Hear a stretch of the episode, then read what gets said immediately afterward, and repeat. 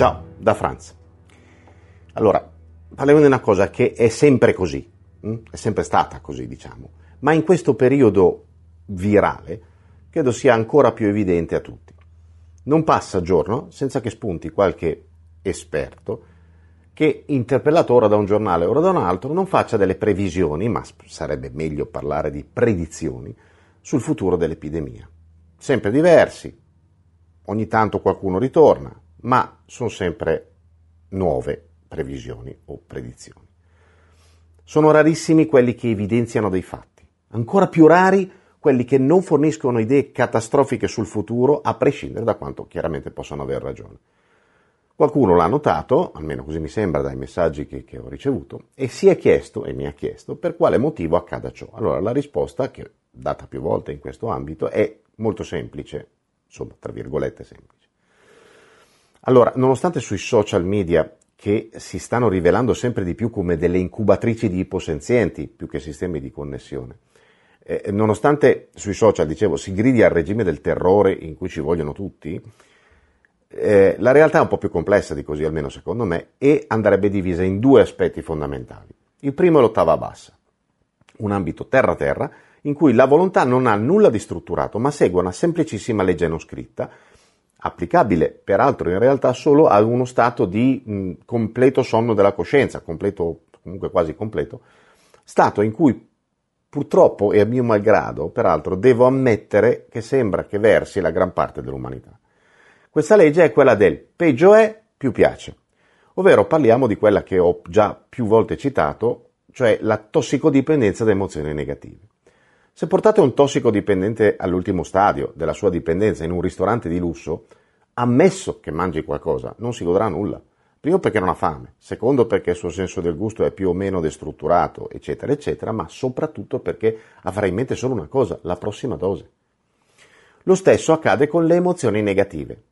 Sono molto più desiderate e ricercate di quelle positive, a prescindere da quanto ce ne accorgiamo. Le cause sono diverse e non, che sto qui a parlarne, ma è un fatto oggettivo. Le emozioni negative hanno generato ormai dipendenza in quasi tutti gli esseri umani ed è una dipendenza da cui liberarsi non è così difficile, però occorre almeno aver fatto i proverbiali primi quattro passi, cioè quattro passi proprio all'inizio, di un cammino evolutivo, altrimenti non c'è versi di liberarsene. Ora, i pennivendoli mainstream italiani, e non solo italiani, lo sanno perfettamente, e quindi vanno a caccia delle notizie più negative possibile, perché sono quelle che fanno vendere i giornali, soprattutto quelli online, perché sono quelle che la maggior parte delle persone di fatto gode nell'andare a cercare. Allora, su questa base fanno leva sulla tossicodipendenza della, moti, emotiva della gente per motivi puramente, squisitamente economici. Lo stesso sanno perfettamente i vari esperti di cui abbiamo citato, che non so se l'avete notato, o sono accesi i fautori delle più spaventose teorie, più o meno spaventose, oppure, ma sono però una minoranza, delle teorie più controcorrente, purché, ben inteso, vadano in direzione del complotto, della menzogna da parte dei poteri forti e più ne ha ne metta. No? Quei pochi che cercano di ragionare, di usare delle riflessioni eh, basate su dati reali, di fatto non se li fila nessuna testata o meglio, magari ne pubblicano una di quelle interviste, ma poi è morta lì, non li rinvitano più. Questo gli esperti lo sanno perfettamente e quindi molto spesso tutti, se non tutti, sparano a zero sul futuro in modo che il loro minuto di notorietà si allunghi, cioè vengano rinvitati. Il secondo aspetto è quello dell'ottava alta, se così si può definire, senza scendere troppo in particolari, quello che si può dire in una sede come questa, di un video come questo, è che se è vero che i pennaioli di casa nostra e altrui pensano di accalappiare più pubblico vendendo emozioni negative, è anche vero che qualcosa deve spingerli in questa direzione, cioè se c'è un'offerta vuol dire che c'è una domanda. Quel qualcosa, senza stare a scendere nei particolari, è un grandissimo campo di forza che basa la propria sussistenza sulle emozioni negative, senza stare a dire che sia consapevole oppure no, comunque lo è.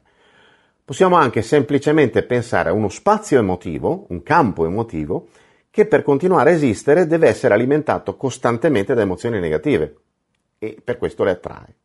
La sua stessa esistenza influenza quindi in modo diretto il pensiero e l'emotivo, ma attenzione, solo quelli meccanici, orientandoli in direzione opportuna, no? esattamente come il campo magnetico terrestre orienta l'ago di una bussola.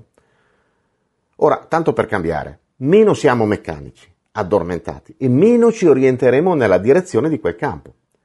Se riusciamo a mantenere una costanza in questa resistenza all'orientamento imposto, ovvero se impariamo ad agire di più e reagire di meno, diventeremo progressivamente sempre meno suscettibili al suddetto orientamento.